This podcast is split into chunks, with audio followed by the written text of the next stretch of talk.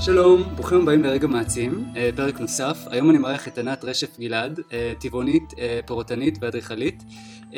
היי ענת, מה שלומך? בסדר גמור, בוקר טוב. אז ענת, אני אספר, הכרתי אותה לפני שנתיים וחצי בערך, שנה וחצי, והיא באמת שינתה, שינתה לי את החיים, ובגלל זה רציתי להזמין אותה. אה, יש לה סיפור מרתק, אז אני, אני, אני רוצה באמת להתחיל עם ענת ושתספר, שתתחיל להציג את, עצ, את עצמך כמובן, וגם לספר אה, את הסיפור המדהים שלך. אני, כמו שאמרת, אה, אדריכלית ומקצועי, בת 47 היום וחצי, אימא לשלושה ילדים גדולים. למעשה, מאז שאני זוכרת את עצמי, הרגשתי לא טוב. פשוט הרגשתי לא טוב, היו לי מיגרנות, בעיות עיכול, כל מיני דברים ששיבשו את איכות חיי, אבל חשבתי ש... ככה אני, ככה זה. ולפני אה, בערך, אה, לפני 13 וחצי שנה נולד בני האמצעי, הוא נולד עם אלרגיה לחלב. כש, כשהוא רצה להתחיל לאכול, אה, ורצה להתחיל לאכול לי מהצלחת, לא רציתי להגיד לו לא, אז הוצאתי את החלב מהצלחת שלי. ומרגע שהוצאתי את החלב מהצלחת שלי, תוך שבוע נעלמו לי המיגרנות, זאת אומרת החיים שלי עד אותו רגע היו מיגרנה ארוכה ומתמשכת, וכעבור שבוע ללא מוצרי חלב, נעלמו לי המיגרנות, כלומר מאז ועד היום לא הייתה לי מיגרנה. ואז לפני 13 שנה אה, הבנתי שכנראה יש קשר בין תזונה לבריאות. היום זה די, זה די ברור לכולם, אבל אז זה לא היה כזה ברור. אה, ואז באמת הפנמתי את זה שיש קשר בין מה שאנחנו מכניסים לתוך הגוף לאיך שאנחנו מרגישים ולמצב הבריאותי שלנו. והתחלתי לחקור את הנושא הזה קצת יותר לעומק. אה, אז באמת גם המיגרנות וגם הבעיות עיכול נעלמו לי, אבל למעט אה, שתי הבעיות האלה היו לי עוד הרבה מאוד בעיות, היה לי תת פעילות של בלוטת התריס שאובחנה כבר בגיל 14, אה, היה לי, הייתי בן אדם, מבחינת המצב רוח, כאילו הייתי בן אדם מאוד מאוד פסימי, שוב הייתי בטוחה שזה האופי שלי, כשהתחלתי עם הפירוטנות גיליתי שבעצם לא, אז באמת לפני 13 שנה הבנתי שיש קשר בין תזונה לבריאות, כעבור שנה או שנתיים, משהו כזה, הפסקתי לאכול בשר, פשוט כי זה הגעיל אותי, וגם חל שיפור בתחושה הכללית, אה, ואז לפני שבע שנים אה, נתקלתי באיזשהו פוסט שהעלתה אורי שביט שהיא בלוגרית אה, טבעונית, יש לה את הבלוג טבעוניות נהנות יותר, נתקלתי באיזשהו פוסט בפייסבוק של אורי שביט על הפרדת עגל מאמו בתעשיית החלב ופשוט נחרדתי מהפרקטיקה שנהוגה בתעשייה, בתעשיית החלב בפרט ובתעשיית המזון מן החי בכלל. גם הייתי די בהלם מעצמי ש... שבתור אימא לשלושה שהעניקה הרבה מאוד שנים, הענקתי אותם אה, במצטבר תשע שנים, לא עשיתי את ההקשר בין חלב לתינוק ולאיך זה מגיע בעצם שבשביל חלב צריך הריון. אז הפרה בהיריון ואז לוקחים לה את התינוק ולוקחים לה את החלב, שזה פרקטיקה מאוד מאוד אכזרית. אה, ובאותו רגע בעצם עברתי לטבעונות מסיבות מוסריות. אה, ואז באמת לא היה לי כבר הרבה מה להוריד מהתפריט שלי, הורדתי ביצים, דגים ודבש, שלא אכלתי מהם גם ככה הרבה, אז זה לא היה לי כל כך מסובך. אבל עשיתי עוד צעד אה, באותו שלב והורדתי גם את הגלוטן מהתפריט שלי. שגלוטן אמנם זה מקורו בחיטה, וחיטה זה צמח וזה לא כרוך בהתעללות בבעלי חיים, אבל הרגשתי שהגלוטן פוגע בי והורדתי גם אותו על הדרך, זה היה לפני שבע שנים, ומה שקרה, תוך שלושה חודשים ירדתי אה, 12 קילו, ירדתי, אה, מינון הכדורים לאיזון בלוטת התריס שלי ירד לחצי בהוראת רופא, זאת אומרת בלוטת התריס שלי חזרה לתפקד באופן אה, חלקי לפחות, אחרי שהורדתי את הגלוטן, ובמשך חמישה חודשים מרגע שעשיתי את השינוי הזה, ירדתי חמש מידות במכנסיים, זאת אומרת כל חודש קניתי ארבעה זוגות מכנסיים, וחוזר חלילה חמש פעמים, והייתי עמומה, ממש עמומה מהשינוי, גם הרגשתי הרבה יותר טוב מכל הבחינות, פיזית, נפשית, כעבור שנה וחצי גיליתי את מה שנקרא תזונת 80-10-10, שזה תזונה שמבוססת על 80% פירות מתוקים, חיים, שלים, 10% אה, שומנים חיים שזה בעצם אה, אבוקדו ואגוזים, שטעימים לנו כמו שהם במצבם הטבעי, ו-10% חלבון שמקורו בנבטים, עלים וגם אגוזים, באגוזים יש גם חלבון, והכל האמת יש גם חלבון, נוכל לדבר על זה בהמשך. גם בפירות יש חלבון. מרגע שעברתי לתזונה מבוססת פירות מתוקים, קודם כל לא אהבתי פירות בכלל, חשוב לציין. כשעברתי לתזונת פירות לא אהבתי פירות מתוקים, אז אה, בשלושה חודשים הראשונים לא כל כך נהניתי מהאוכל, אבל הרגשתי כל כך מדהים מכל בחינה שהיא, שזה בכלל לא היה לי אכפת, רציתי להמשיך להרגיש ככה, וכמובן שתוך שלושה חודשים כבר התרגלתי והתאהבתי בפירות ואני עד היום לומדת להכיר פירות חדשים, יש מעל אלפיים סוגים של פירות מסתבר שטעימים ואכילים לבני אדם על כדור הארץ אז אני כל הזמן לומדת להכיר פירות חדשים ומתאהבת בהם. Uh, הדבר המרכזי שהשתנה במעבר לתזונת פירות מבחינתי זה אנרגיות מאוד גבוהות ומצב רוח מאוד טוב, זאת אומרת באותו, באותה נקודה הפכתי מבן אדם פסימי לבן אדם אופטימי. בהתחלה חשבתי שזה, שזה מקרי, שזה, שזה זמני, שזה זה גם היה לי נורא מוזר כי לא הרגשתי את, לא, לא, לא הרגשתי את ההרגשה הזאת אה, קודם, לא ידעתי, לא הכרתי אותה. אבל אה, זה, זה, ש, זה לא עזב אותי מאז, כלומר אה, מאז בעצם בשש שנים האחרונות אם אני אוכלת משהו מבושל, וזה קורה לפעמים, ונדבר גם על זה, אם אני אוכלת לפעמים אוכל מבושל טבעוני ללא גלוטן, שזה בגדול מבוסס על ירקות, אורז, עדשים, קינוע, דברים כאלה, אז אחרי הארוחה המבושלת אני קצת מרגישה כמה שעות של דכדוך, ואז זה עובר. אבל מעבר לזה, אה, מצב רוח טוב כל הזמן, אנרגיות גבוהות כל הזמן, אה, ממש תחושות שלא היו מוכרות לי בשום שלב של חיי, גם לא בילדות. אז אני רוצה, אני רוצה באמת שניגע בזה, קודם כל סיפור מדהים, אני רוצה שבאמת ניגע בחלק הזה של ההרגשות, ואת אומרת שלפני התזונה המיוחדת הזאת, היית יותר עצובה, בואי תתארי לי נגיד את ה... מה זה אומר? פסימית, כן, פסימית זה אומר שאתה תמיד רואה את, את חצי הכוס הריקה, שאתה רואה שחורות, אוקיי? כאילו אפילו הדברים הכי קטנים, הכי קטנים נורא מלחיצים אותך, ונורא... לא, לא מדובר על אסונות אמיתיים, אלא כל מיני דברים קטנים של היום יום.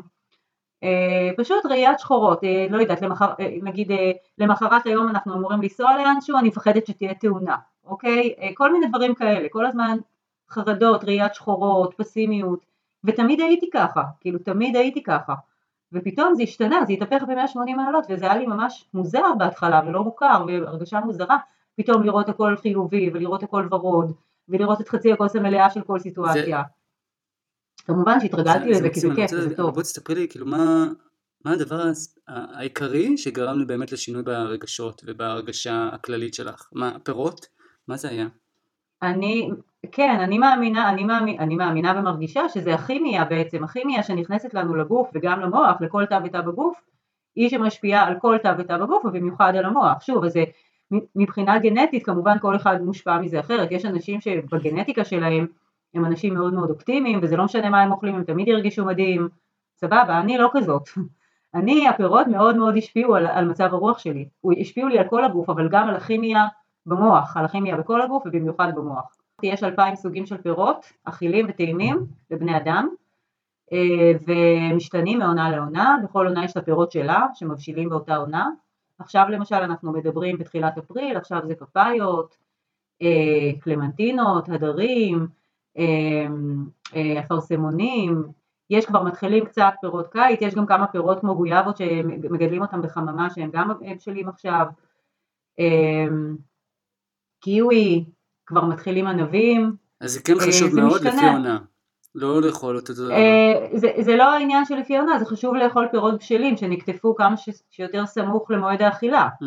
ואז זה, פה באה המשמעות של העונה, כי בכל עונה מבשילים פירות אחרים. אני, אני לא אוכל פירות שישבו בקירור אה, חודש או חודשיים. גם, זה גם לא יהיה לי טעים, הם לא יהיו טעימים. אה, גם בננות למשל, אה, בננות גם יש אותם כמעט כל השנה.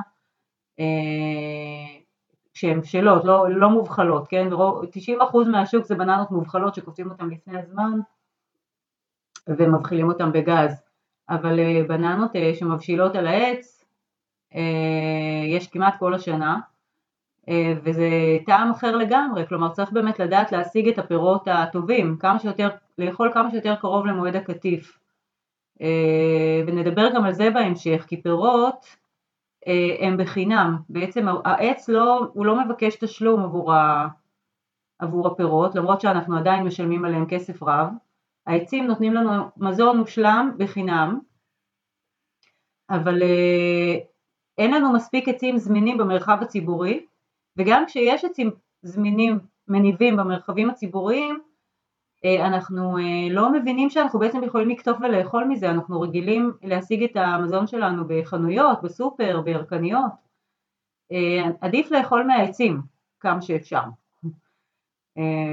ואז זה באמת בשל, טרי, טעים ביותר, כאילו, אני, אני חושב שזה מדהים ללכת פשוט ברחוב, אני, אני גר בתל אביב, אני, אני באמת חושב לעצמי איפה יש עכשיו בשכונה או ברחוב עצים שאני יכול לקטוף מהם, אני אשמח מאוד לעשות את זה, אבל אני חושב לעצמי איפה יש. צריך להתרשת על זה, להתאפס על זה. יש אפליקציות אגב, יש כמה אפליקציות. באמת? אז בואי בוא, בוא נגיד איזה אפליקציות כן. יש. זהו, יש אחת שנקראת Grab a Fruit, ויש עוד, עוד כמה שאני לא זוכרת את שמם, אני צריכה לבדוק. אני פשוט באזור מגוריי, הוד השרון, מאוד מאופסת על איפה יש עצי פרי ואיפה הפירות הטעימים, כי עץ שאכלת ממנו פרי טעים אתה תמיד תחזור אליו. אה, בהוד השרון ספציפית יש הרבה מאוד מתחמים שנטעו בהם עצי פרי אה, לשימוש הציבור, ממש הרבה. יש אה, לפחות שישה מתחמים ענקיים של בין שלושה לשישה דונם, עם מאות עצים לשימוש הציבור, עצים שווים, רימונים, שסק, אה, פיג'ויה, אה, תאנים, ממש אה, לא, לא רק הדרים וכאלה, אלא ממש המון המון סוגים של פירות, מנגו, ליצ'י אפילו, שזיפים, נקטרינות, ממש אין סוף סוגים.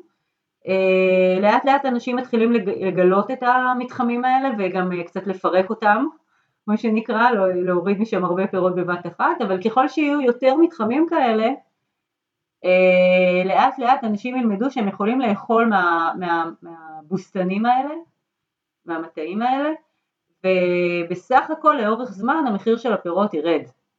שכנעת אותי לגבי הפירות, אותי גם לא צריך כל כך לשכנע, אבל אני מנסה כאן לחשוב על אותם אה, כאלה שמאזינים לנו ואומרים לעצמם מה עכשיו פירות? וזה, אנשים שבכלל לא מתחברים בכלל לירקות ופירות, כן. ש... וגם לחתוך, ואני זוכר שגם אני לפני שהתחלתי אה, לאכול פירות וירקות, אמרתי מה לחתוך סלט, לחתוך פירות, זה נראה כזה הרבה עבודה, אתה פשוט שם לך קורנפלקס או משהו עם חלב וסיימת את הסיפור, ועכשיו היום אני יכול להגיד שזה ממש כאילו בא לי בטבעיות לחתוך אה, פירות ולחתוך ירקות, זה לא חושב על זה בכלל. אבל למי שכן כאילו עוד לא שם ועכשיו אה, צריך בכלל להתחיל לאכול פירות וירקות, מה, מה, מה את מציעה לא עולה? מה... אז קודם כל פירות זה fast food, זה מזון מוכן, אין מה לעשות חוץ מלחתוך אותם. אם אתה רוצה לנסות להכין לך משהו, אני לא מדברת בכלל על קורנפלקס ובטח שלא על חלב, כי קורנפלקס זה בכלל לא, זה לא מזון בכלל, זה, זה חפץ, אני קוראת לזה חפץ אכיל. אמ, אז אני, אז את לא יודעת, כאילו כל אחד צריך לבחור במה הוא רוצה להזין את הגוף שלו. אה, אבל אם רוצים להזין את הגוף שלנו בדבר הכי טוב, אז פירות זה הכי fast food, כי זה כבר מוכן, רק צריך אפילו או פשוט לאכול אותם כמו שהם, או כאילו נגיד בננה, לא הרבה עבודה, מקלפים ואוכלים. רוצים עוד, מקלפים ואוכלים. כמובן, תכף נדבר גם על הכמויות, כמה אוכלים. אוכלים הרבה. בוא נדבר עכשיו, כמה אוכלים. אוכלים הרבה, אוכלים בעצם אמ, במספרים, הרבה לא, מאוד לא... פירות, mm-hmm, אוקיי, אוכלים, אוכלים עד שובע, עכשיו מה זה שובע? שובע זה דבר, שובע אמיתי זה דבר שמורגש בלוע, לא בבטן. זאת אומרת שאם החלטתי להתחיל את היום עם בננות, אז אני אוכל 10 בננות, 12 בננות, 13 בננות, עד שאני לא אוכל להכניס אף בננה יותר לפה שלי. הבטן שלי אני לא ארגיש אותה, היא תישאר שקטה. כמובן שמדובר על בננה בשלה, כן? בננות בשלות. בננות בשלות זה בננות מנוקדות בנקודות שחורות וקצת רכות. אם אוכלים בננה לא בשלה זה יכול לגרום לעצירויות, זה מאוד עמילני, זה פרי עמילני כשהוא לא בשל. אז זה יכול לגרום לעצירויות, אבל אם אנחנו אוכלים את הפירות בשלים, אז אין מגבלה לכמות הפירות שאפשר לאכול וכמה שיותר יותר טוב. אנחנו נעצור וזה מאוד אינדיבידואלי, כל אחד יעצור כשהוא ירגיש שובע, שזה אומר שהוא לא יוכל להכניס לפה יותר שום דבר. Mm-hmm. אז אני בדרך כלל מתחילה את היום עם פירות יותר מימיים כמו פפאיות. אני מתחילה את היום עם 6, 7, 8 פפאיות. לפעמים משלבת את זה עם פסיפלורות גם במספר בערך זהה, בין 6 ל-8. אה, ממשיכה ל... עכשיו למשל יש לי גויאבות, אז גויאבות, לא יודעת, אתמול אכלתי אני חושבת 14 או 15, אה, יחד עם אה, ליטר וחצי מיץ מקלמנטינות, זו הייתה ארוחה. זה ארוחות מאוד משביעות, מאוד, זה בעצם תזונת שפע. זה פשוט תזונת שפע, אוכלים ללא הגבלה. תראו לי עוד דיאטה, so called, שאפשר, שצריך לאכול בה ללא הגבלה, שצריך לאכול בה כמה שיותר. מבחינתך זה השיטה אחת הטובות ביותר להוריד במשקל, לא דיברנו על זה, אבל באמת אה, אם... כן, אנחנו נדבר, אני כבר ציינתי את זה שבמעבר לטבעונות בריאה ללא גלוטן ירדתי 12 קילו בשלושה חודשים mm. וחמש מידות במכנסיים, שזה לא דבר של מה בכך. מאז ירדתי עוד 20 קילו ועוד איזה. חמש מידות במכנסיים, כלומר סך הכל אני ירדתי ממידה 46 למידה 32, שזה מידה של אה, טינג'רית, אני קונה ג'ינסים באמריקן איגל מידה 00, אמ, וירדתי סך הכל 32 קילו, אה, אבל ה-20 קילו הנוספים ירדו גם, שוב, בלי להתכוון, לא ניסיתי לעשות דיאטה, ניסיתי רק להחלים מתת פעילות של בלוטת התריס, אה, וזה קרה בזכות הצומות לסירוגין, שבעצם התחלתי ליישם לפני אה, שלוש וחצי שנים. עיכול מאוד מאוד מתיש את הגוף, תהליך העיכול גוזל, כמו שאמרתי, מעל 70% מהאנרגיה של הגוף, אז בסדר, צריך לאכול, זה ברור, צריך לקבל אנרגיה מבחוץ, אבל לא 24/7. צריך לאכול בחלון זמן מסוים במהלך היום, שתכף נדבר גם עליו, לא, מה את ממליצה? מנ- מה את ממליצה, ענת? את- כן, כן, אני, אני כבר מגיעה לזה. אה, ולתת לגוף מנוחה מפעילות עיכול אה, בשעות מסוימות של היום. עכשיו, אה, באיזה שעות? מה אני ממליצה? בשביל אנשים שרק עכשיו מתחילים, לעשות? אני אגיד לך מה, אנחנו מדברים מאוד כן. אקסטרים, אני לא יודע, אני אגיד לך מה, אני לא יודע מי המאזינים, יכול להיות שיש כאלה שכבר נכנסו ומכירים, ויש כאלה כן, שממש בתולים, אז השאלה היא, נכון. מה, כאילו בוא ננסה גם וגם. אז אני אגיד ממה התחלתי. ממה התחלתי? התחלתי מיום בשבוע להפסיק לאכול בשש בערב. לסיים את היום בשש בערב, את האכילה. יום אחד בשבוע, יום אחד בשבוע. זה מה שהתחלתי לפני שלוש וחצי שנים. אוקיי? ומה מה שמתי לב? שביום הזה, כאילו בלילה שאחריו, אני ישנה נורא, ממש ממש עמוק. יש לי שינה מאוד עמוקה, כי כאילו הגוף לא עסוק בעיכול בלילה. הוא פנוי לדברים אחרים, לשינה, לניקוי ברמות אחרות. אז אה, שמתי לב שבימים האלה שאני מסיימת לאכול בשש-שבע, אני ישנה מאוד מאוד עמוק. ובימים שאני אוכלת אחרי שבע, זה, זה פוגע לי באיכות השינה. אז הוספתי עוד ועוד אה, ימים כאלה בשבוע, לאט, באופן הדרגתי, הוספתי עוד ימים שאני מסיימת לאכול בשש. ולאט לאט החלון הזה של הזמן אכילה שלי הלך והצטמצם, קמתי למחרת בבוקר, אגב כשמסיימים לאכול מוקדם נגיד בשש, ישנים מאוד עמוק בלילה, וקמים בבוקר מפוצצים באנרגיות ובלי תחושת רעב. Hmm, ושמתי לב שאם אני אוכלת נגיד ב- בשבע או שמונה, אני ישנה גרוע בלילה וקמה בבוקר רעבה. יש לי וואו. גם השערה למה זה קורה. יש לי השערה למה זה קורה, כי כאילו בגלל שהעיכול היה משובש בלילה, כי אכלתי בשעה לא מתאימה, אז העיכול היה משובש, אז אני קמה בבוקר, הגוף רוצה שאני אכניס עוד משהו כדי לדחוף את מה שלא יתעכל כראוי החוצה. אה, זו ההשערה שלי, אני לא, לא בדקתי את זה לעומק, אבל אה, שמתי לב, כמו שאמרתי, שככל שאני מסיימת לאכול יותר מוקדם, ככה אני ישנה יותר טוב בלילה, וקמה בבוקר עם אנרגיות מאוד גבוהות, ממש פצצת אנרגיה, וללא תחושת רעב בכלל. אז לאט לאט אה, הלכתי והוספתי עוד ימים כאלה, של הפסקת אכילה מוקדמת, ולמחרת כאמור קמתי לא רעבה, אז גם התחלתי לאכול יותר מאוחר. ומפה לשם יצא שחלון זמן האכילה שלי הצטמצם ל-6 עד 8 שעות ביממה, שזה אומר נגיד בין 10 ל-4, או בין אה, 10 ל-6 בערב, משהו כזה. עכשיו, יש אנשים שעושים צומות לסירוגין ורק מתחילים לאכול נגיד ב-2 בצהריים ומסיימים ב-8, או ב-10. זה פחות נכון, ולמה? כי מסתבר שאנחנו יצורי יום באופן מפתיע, אנחנו רואים, אנחנו לא יכולים לראות שום דבר בלילה. אם לא הייתה לנו תאורה מלאכותית, לא היינו יכולים בכלל אה, לראות שום דבר אחרי השקיעה, ובטח שלא לאכול. אה, ו- וזה אפילו, אה, כלומר זה, אנחנו יודעים מבחינת המדע שיש לנו במוח בלוטה שנקראת בלוטת האיסרובל, שכל יום היא משקיעה, היא מפרישה הורמון שנקרא מלטונ, מלטונין. ומלטונין זה הורמון שמשרה שינה על כל האיברים בגוף ובמיוחד על מערכת העיכול. אז מסתבר שאחרי השקיעה מערכת העיכול שלנו נכנסת למצב שינה. והיא בכלל, היא לא, היא לא רוצה להקל, היא, היא סיימה את היום מבחינתה, היא לא רוצה להתחיל עכשיו אה, משימת עיכול חדשה, היא מתעסקת עם משימות עיכול קודמות שנמצאות כאילו בשלבים המתקדמים יותר של, ה, של העיכול, אה, שזה אומר אה, ב, אה, במעי הדק, במעי הגס, שלבים מתקדמים יותר. בקיבה כבר אין כלום. אה, וזהו, זה, זה מה שנכון לנו, נכון לנו לאכול בשעות, אה, בשעות היום, בשעות השיא של השמש, בשעות שהשמש נמצאת בשיאה. שזה בעצם בין 10 ל-4. זה היום חלון זמן האכילה שלי, אני מסיימת לאכול ב-4. וזה לא משנה שלא... בכל שעה בחלון הזה, או שדווקא פעם בשעה? מה, בשעת? מבחינת, מבחינת עונות השנה? לא, לא, לא. מ-10 עד 4, האם את אוכלת פעם בשעתיים, או את אוכלת... לא, אני אוכלת ארוחה אחת ארוכה, בין 10 ל-4, נגיד היום, עכשיו השעה 11, אנחנו מדברים, עוד לא התחלתי לאכול היום, אני עדיין בצום מאתמול, אתמול סיימתי לאכול ב-4, זאת אומרת, נעשה את החשבון, אני 19 שעות בצום. אני לא מרגישה... אה, וואי, צום נשמע כל כך, אה, אני לא יודע אם את שמה לב, אבל צום נשמע כל כך חזק. חבל שאין מילה אחרת, אה, כי אנשים ישר חושבים צום. כן, נכון, נכון, זה כאילו מלחיץ, העניין הזה של המילה צום, זה מלחיץ, זה נשמע סגפני כזה, אבל זה הכי לא.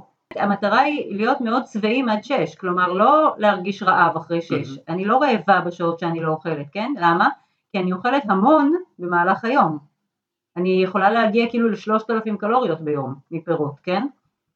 אז אני מגיעה בעצם לשעה שאני מסיימת לאכול, אני מגיעה מאוד שבעה. אני כבר לא, אחרי ארבע או חמש, אני כבר לא יכולה לחשוב על אוכל יותר.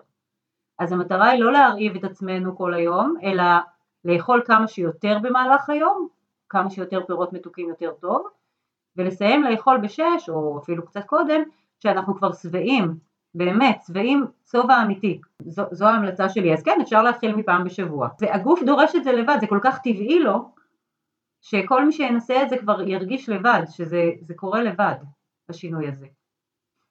מה, מה, מה קורה, אני דיברתי איתך על אחד מהקשיים אולי הגדולים ביותר, אה, מה לעשות, פירוטנים וטבעונים הם עדיין מיעוט במדינה הזאת, ויש להם חברים, ויש אירועים משפחתיים, ויש אה, ארוחות, אנחנו מדברים עכשיו אה, באפריל, יש עוד מעט את סדר פסח, להתחיל אה, בדיאטה כזאת זה לא רק עם עצמך מלחמות פנימיות, זה גם מלחמות עם הסובבים, אה, כל פעם יש למישהו, למישהו איזושהי הערה, מישהו, איזשהו מאבקים שאתה צריך גם כן לצלוח אותם.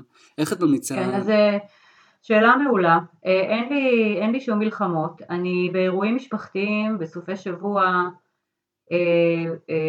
אוכלת אוכל טבעוני מבושל ללא גלוטן. כלומר, על, על, על הקו הזה מבחינתי טבעוני מבושל ללא גלוטן זה הגבול שלי, כן? אני לא, לא אוכל לעולם משהו שהוא לא טבעוני או שיש בו גלוטן. אז אה, אוכל מבושל טבעוני ללא גלוטן, שזה באמת אין סוף, זה מבחר מטורף של אפשרויות. אה, אני אוכלת בסופי שבוע במסעדות, שיש כל כך הרבה, יש מבחר כזה מדהים של מסעדות טבעוניות היום, במיוחד בתל אביב, אבל מנות טבעוניות בכל הארץ. אמ, אז אני כן אוכלת בארוחות משפחתיות, בחגים, במסעדות, באירועים חברתיים או משפחתיים, אני אוכלת אוכל מבושל, אני גם אוכלת אחרי, אם זה בארוחת ערב, כמו סדר פסח, אז אני גם אוכלת אחרי שש, אבל בסדר, זה קורה, כלומר זה, זה קורה לי בערך פעם, פעמיים בשבוע אפילו, אה, תכל'ס זה מה שמחזיק אותי במה שנקרא פירוטנות עד ארבע שלי, כי אני אחרי ארוחה מבושלת או אפויה, או חלילה אחרי ארוחה שאכלתי בשמונה או תשע בערב, אני מרגישה כל כך רע, שאני רק רוצה לחזור לאיך שהרגשתי קודם. זה וואו. הדבר היחיד שאני רוצה. וואו. וזה מה שמחזיק אותי ביום יום בפירוטנות עד ארבע שלי. אז שוב, זה לא קרה ביום, זה הכל תהליכים, אני מבינה שאנשים שלא נמצאים במקום הזה היום, זה נשמע להם מלחיץ או מאיים, ממש לא, שכל אחד יעשה את זה בקצב שלו. אני ממליצה להתחיל את היום עם פירות מתוקים, כמה שיותר מימיים, כמו אבטיח, מלון, מתחילים עכשיו אבטיחים ומלונים אגב, אבטיח או מלון או פפאיה או ענבים, מי קוקוס, פירות מימיים, להמשיך עם כמה שיותר פירות שאפשר עד שממש נמאס ואי אפשר לראות יותר פירות, ולסיים לאכול עד שש. אלה שתי ההמלצות שלי כאילו. Mm-hmm. בין לבין תעשו מה שאתם רוצים. עכשיו בואי בוא, אני, אני רוצה לשאול... וגם לא כל יום, לא חייבים כל יום. אפשר יום כן יום לא, או יומיים בשבוע, או יום בשבוע. Mm. כל יום כזה הוא מבורך, וכל יום הוא חדש. כלומר, אם אתמול היה יום לא משהו מבחינה תזונתית, לא נורא, לא קרה כלום, היום יום חדש. איזה יופי, זה חשוב להגיד את זה, כי לפעמים אתה רוצה להיכנס לאיזו שגרה, דיאטה מסוימת, אורח חיים בריא, ואז פתאום יום אחד לא הולך והכל, אז ישר כזה הכל הולך לפח, אבל לא. אפשר להתעורר ליום לא, חדש. לא, ממש לא, ממש לתקן. לא. כל יום הוא יום חדש. זה יופי, אני חושב בכלל זה טוב לחיים, כל יום יום חדש. אה, נכון. אבל בואי בוא נדבר גם על אה, ברזל, ואת יודעת, לפעמים אנשים אומרים מה אני חייב, אה, או אישה בהיריון, או כל מיני כאלה שאומרים אני חייב בשר, אני חייב B12. טוב, קודם כל זו שאלה מעולה. וזה טיפה מחזיר אותי שנייה למה שדיברתי קודם, כי רק אני, אני אסיים את, ה, את הסיפור של בעצם לפני שלוש וחצי שנים שהתחלתי ליישם את הצומות לסירוגין בצורה אה, הדרגתית, אז מה שקרה זה שתוך שנה אה, אה, החלמתי, מתת, בלוטת התריס שלי חזרה לתפקד בעצם באופן מלא, הפסקתי לחלוטין עם הכדורים וירדתי 20 קילו בשנה. אה, אז זה, זה למעשה כשנותנים לגוף את התזונה שמתאימה לו, וזה מתחבר לשאלה ששאלת, כשנותנים לגוף את התזונה שמתאימה לו בשעות שהן מתאימות לו, הוא בעצם מחלים מכל מחלה. ומחסור בברזל או בסידן או בכל מיני ערכים אחרים הוא בעצם, זה לא תוצאה של חוסרים במזון, אלא תוצאה של עודפים במזון. זאת אומרת, אני אסביר, למשל, אני לא יודעת אם הרבה אנשים יודעים את זה, אבל חלב, מוצרי חלב, מדללים את הסידן בעצמות וגורמים לאוסטופורוזיס. למשל, הם כל כך חומציים שהגוף נאלץ אה, לפצות את עצמו ושואב סידן מהעצמות ומהשיניים ומחליש אותם, את העצמות, ובעצם מחליש את העצמות. וגם כשיש מחזור, מחסור בברזל או המוגלובין נמוך, זה בדרך כלל תוצאה של, גלוט, של אכילת גלוטן, כי אה, הגלוטן הוא דביק, הוא נדבק למעי הדק, והוא אה, פוגם בכל תהליך העיכול, ואז לא משנה כמה תרד וקייל אני אוכל וכמה עלים ירוקים אני אוכל, הברזל שלהם לא ייספג כמו שצריך, כי הגלוטן מונע את הספיגה. אז בעצם חוסרים נובעים מעודפים. כל המחלות נובעות מעודפים שהגוף שלנו לא צריך אותם, ולא מחוסרים במזון. כשנותנים לגוף שלנו את מה שהוא צריך, שזה בעיקר פירות מתוקים וקצת עלים ונבטים, בגדול, וקצת שומנים שמקורם בעיקר, מבחינתי לפחות באבוקדו, הוא פשוט מתפקד כמו שצריך, לא חסר לו כלום. הכל טוב ויפה, הכל מתעכל כמו שצריך, אין שום חוסרים. אני אין לי שום חוסרים, בדיקות דם שלי פיקס, הכל טוב. הדבר היחיד, התוסף היחיד שאני לוקחת אה, זה ויטמין B12. B12 זה ויטמין שנמצא באדמה, זה מקורו בבקטריה שנמצאת באדמה, נמצא באדמה ובמי נהרות, ומכיוון שאנחנו חיים היום חיים מאוד סטריליים, אנחנו לא אוכלים אדמה ולא שותים מי נהרות, אז אנחנו צריכים לתסף את הוויטמין הזה בצורה חיצונית. עכשיו גם מי, ש... מי שאוכל בשר בשביל ויטמין B12 צריך לדעת שגם בעלי החיים בתעשייה מקבלים תוסף B12 בגלל שהם לא נמצאים באחו ולא אוכלים עשב ולא אוכלים חול, הם רובם כלואים בכל מיני מכלאות, אה, אז הם מקבלים תוסף. אה, והתוסף, ש... אז כאילו למה לי בעצם לאכול בעל חיים של B12 אם גם הוא בעצמו קיבל תוסף, עדיף שאני אקח תוסף בעצמי. וגם עוד עובדה די מזעזעת שהתוסף שהם מקבלים זה לא איזה כדור ורוד ויפה של אה, סולגר או אקוסאפ, מקבלים תוסף B12 שמקורו בצואת עופות, פשוט מוסיפים להם צואת עופות לאוכל. אז ממש אין צורך, בקיצור. אוי, זה, זה, זה מידע חדש שלא הייתי מודע אליו. Uh, במיוחד uh, תפסת אותי בקטע של החוסרים, שברגע שאתה אוכל כל מיני דברים, אז זה משפיע באמת uh, על חוסרים בגוף. למשל גלוטן משפיע על חוס, מחסור בברזל. נכון, שזה, נכון. שזה הדהים אותי, אבל מאיפה, מאיפה המידע הזה מגיע? זה גם שאלה שראוי, שראוי לשאול, כאילו. שאלה מעולה. אני כאמור, לא, לא יודעת אם, כן, כאמור, אני לא רופאה, אני אפילו לא תזונאית, אין לי שום הכשרה. זה דברים שלמדתי לבד, גם, גם ברשתות, כאילו באינטרנט, ברשתות החברתיות, גם עשיתי קורס ארוך של שלושה חודשים אה, אצל ענת ארגמן, שאני מאוד מאוד ממליצה אה, אה, לעשות את הקורס הזה, קורס מעולה של תזונה וריפוי טבעי. אה, שם למדתי הרבה מהדברים שאני יודעת, אה, וגם לבד, וגם על הגוף, בעיקר על הגוף, אני לומדת בעיקר ממה שאני מרגישה בגוף וממה שאני רואה אה, בבדיקות דם, ובכל המחלות שהחלמתי מהן, בעצם כל המחלות, זאת אומרת מה זה החלמתי? אני יש לי נטייה גנטית לקרישיות יתר של הדם ותת פעילות של בלוטת התריס. אה, אם אני אחזור לאכול אה, בעלי חיים, חלב, ביצים וגלוטן, הסימפטומים של המחלות האלה יחזרו. אוקיי? זה אני, אני בשליטה על, על המחלות האלה. זה לא שהחלמתי מהן, כרגע לא רואים שום סימפטום לא בפיזיות שלי ולא בבדיקות הדם. אבל אם אני אחזור לאכול את מה שאכלתי עד לפני 13 שנה, הסימפטומים של המחלות יחזרו וכן יראו את זה בבדיקות דם ובתפקוד שלי ובמראה שלי ובמשקל שלי והכל. כן, חשוב להבין את זה. כל אחד יש לו את הגנטיקה שלו עם הנטייה שלו למחלות. אם הוא ייתן לגוף שלו את התזונה הראויה, לא, לא יהיו לו סימפטומים של מחלות. אם הוא אם הוא יזין את הגוף שלו בדברים שלא מתאימים לו, כן יהיו לו סימפטומים של המחלות האלה. מה, מה הדבר הכי טוב שקיבלת מכל, ה, מכל השינוי הזה? הדבר שאת אומרת לעצמך, זה, זה, זה מדהים, זה משהו שכל אחד צריך לקבל, וזה משהו שהוא... אה, בעיקר האנרגיות והמצב רוח. בעיקר האנרגיות והמצב רוח. כאילו מבחינה חיצונית, כמובן אנשים פחות רואים את זה, מבחינה חיצונית רואים רק את השינוי הפיזי, שהוא אה, מטורף. יש לי תמונות כאלה שלפני אחרי, זה לא להאמין. יש לי תמונה מלפני שבע שנים, ותמונה מהיום, אה, ושמתי לידה גם תמונה אה, של איך שנראיתי בגיל 16, כי בגיל 16 נראיתי כמו שאני נראית היום, אבל הרגשתי זוועה, הרגשתי זוועה, הרגשתי, היה לי מיגרנות, היו לי בעיות עיכול קשות, היה לי מצב רוח רע, כל הדברים שדיברתי עליהם קודם.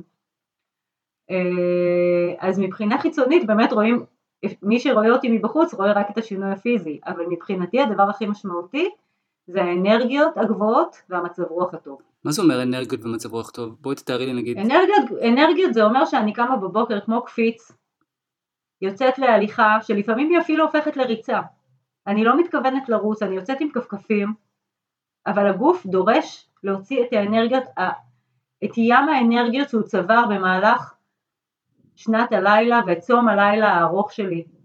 זאת אומרת זה די מדהים להבין שככל שצום הלילה הוא ארוך יותר, ככה קמים עם יותר אנרגיות בבוקר. זה הרגשה מטורפת, זה לא להאמין בכלל. ככל שנותנים לגוף יותר שעות של מנוחה מעיכול, ככה קמים בבוקר עם אנרגיות יותר גבוהות. פשוט פצצת אנרגיה, אני קמה בבוקר, כביסות, כלים, אה, ספורט, הליכה, ריצה, זה, יוגה, כאילו אני לא מכירה את עצמי, אני הייתי הבן אדם הכי חסר אנרגיה בעולם, כאילו. הכי פדלה הייתי.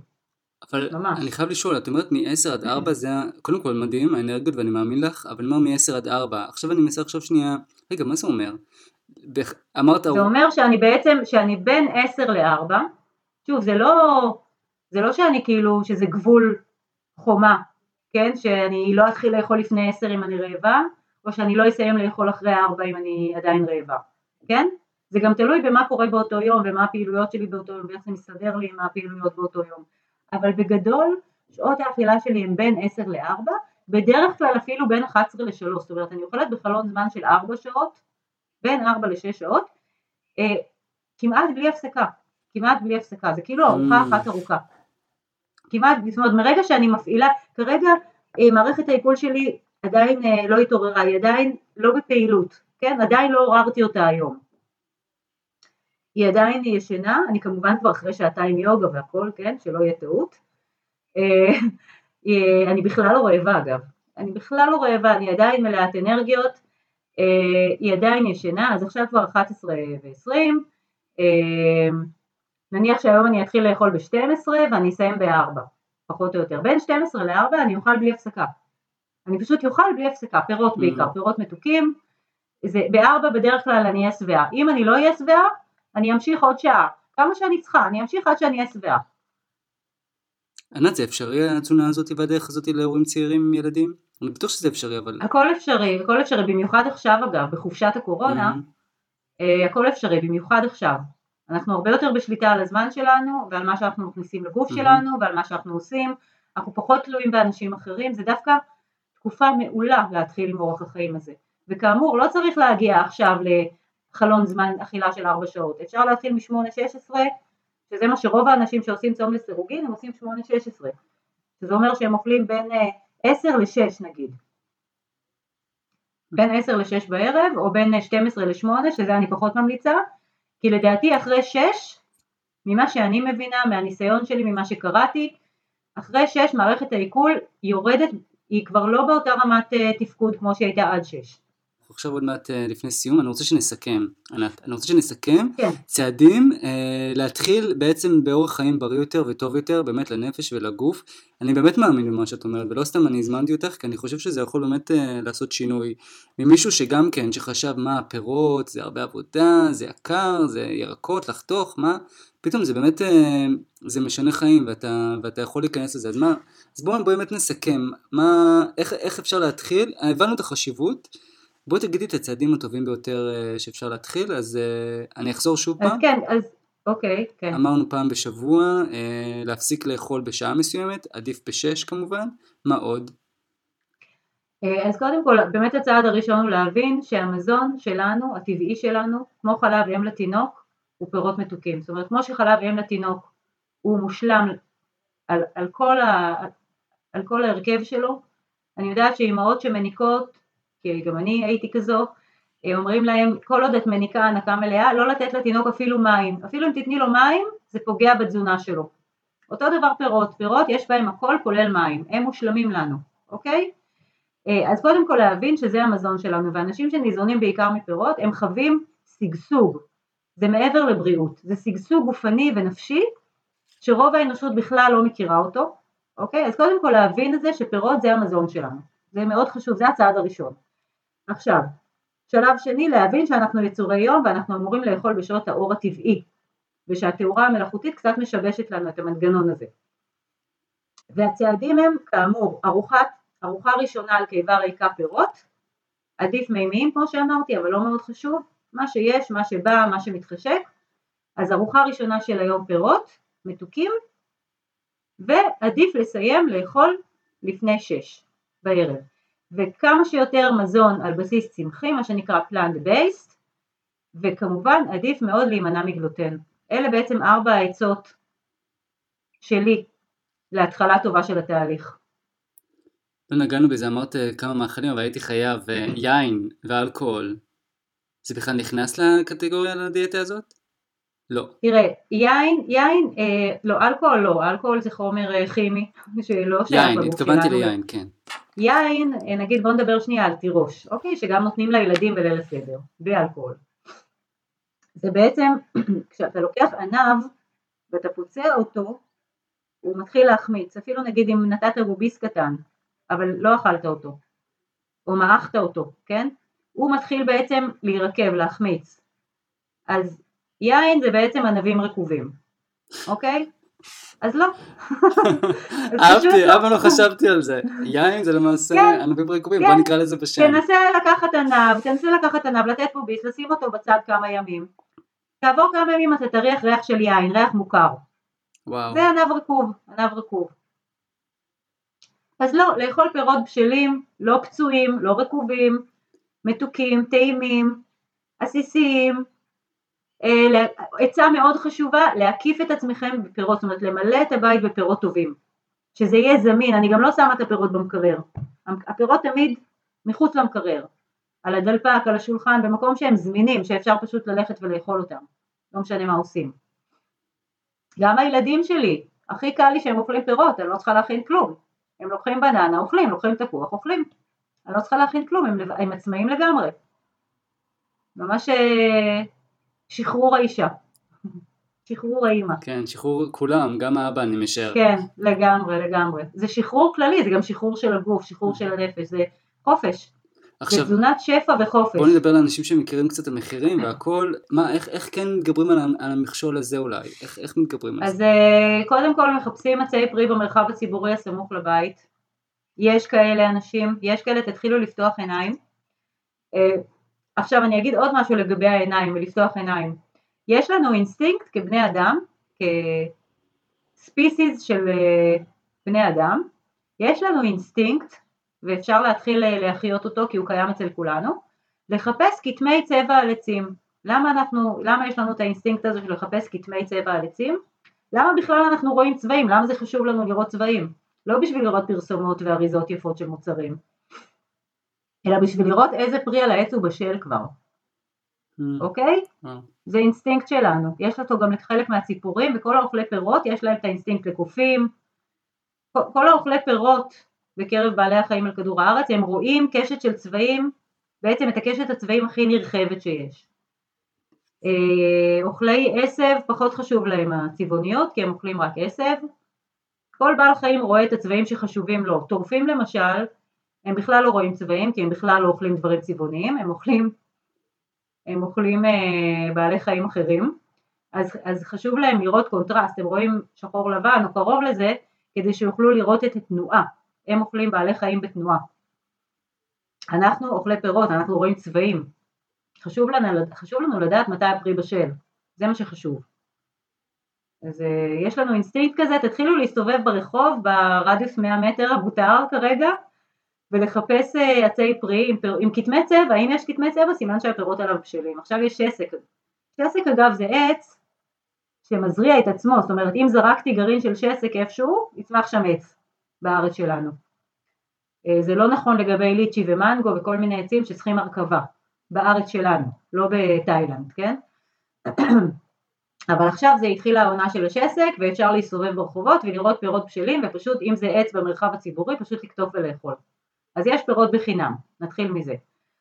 אה, ושלב שני זה קבוצת רכישה, יש כמה, די הרבה קבוצות רכישה בארץ, אה, יש בירושלים, יש בהוד השרון, יש בחיפה, יש אה, באבן יהודה, יש, יש הרבה בקיצור.